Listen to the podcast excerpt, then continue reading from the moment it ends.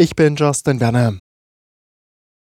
Streiks im öffentlichen Nahverkehr haben vor dem Wochenende in vielen Städten für Chaos auf den Straßen gesorgt. Heute hat die Gewerkschaft Verdi wieder zu Warnstreiks aufgerufen.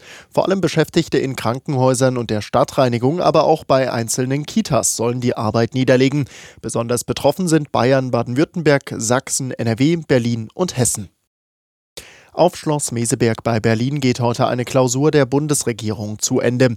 Kanzler Scholz hat auch Beschlüsse angekündigt. Die großen Streitthemen wie ein Verbot neuer Öl- und Gasheizungen sowie die Finanzierung der Kindergrundsicherung stehen aber offiziell gar nicht auf der Tagesordnung mal wieder persönlich miteinander reden, statt sich wie zuletzt FDP-Finanzminister Christian Lindner und der grüne Vizekanzler Robert Habeck böse Briefe schreiben. Nicht nur inhaltlich, sondern auch persönlich soll sich die Ampel in Meseberg wieder näher kommen.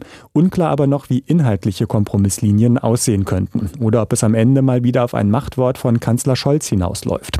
Der verweist darauf, dass die Ampel Deutschland schon erfolgreich durch die Energiekrise geführt habe und sagt, bei anderen Themen kriegen wir das auch hin. Jan-Henner Reitze, Nachrichtenredaktion die Ankündigung von Bayerns Ministerpräsident Söder, noch im ersten Halbjahr eine Klage gegen den Länderfinanzausgleich einzureichen, trifft in der Ampelkoalition auf scharfe Kritik.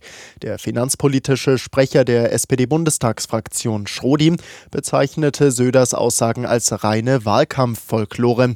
Der Welt sagte er, Söder habe den Länderfinanzausgleich selbst verhandelt und als großen Wurf bezeichnet. Jetzt, da wieder Wahlen anstünden, drohe er mit Klage.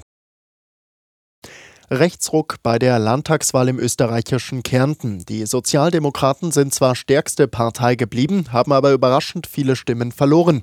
Laut vorläufigem Ergebnis sind es für die SPÖ minus 9 Prozent. Sie liegt nun bei knapp 40 Prozent.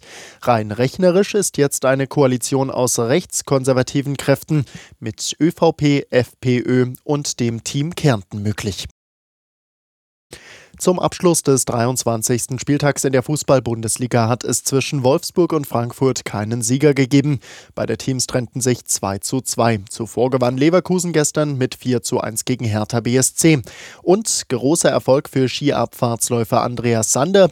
Der 33-Jährige schaffte es beim Super G in Aspen in den USA erstmals auf ein Weltcup-Podest. Beim Sieg des Schweizers Marco Odermatt wurde Sander Zweiter.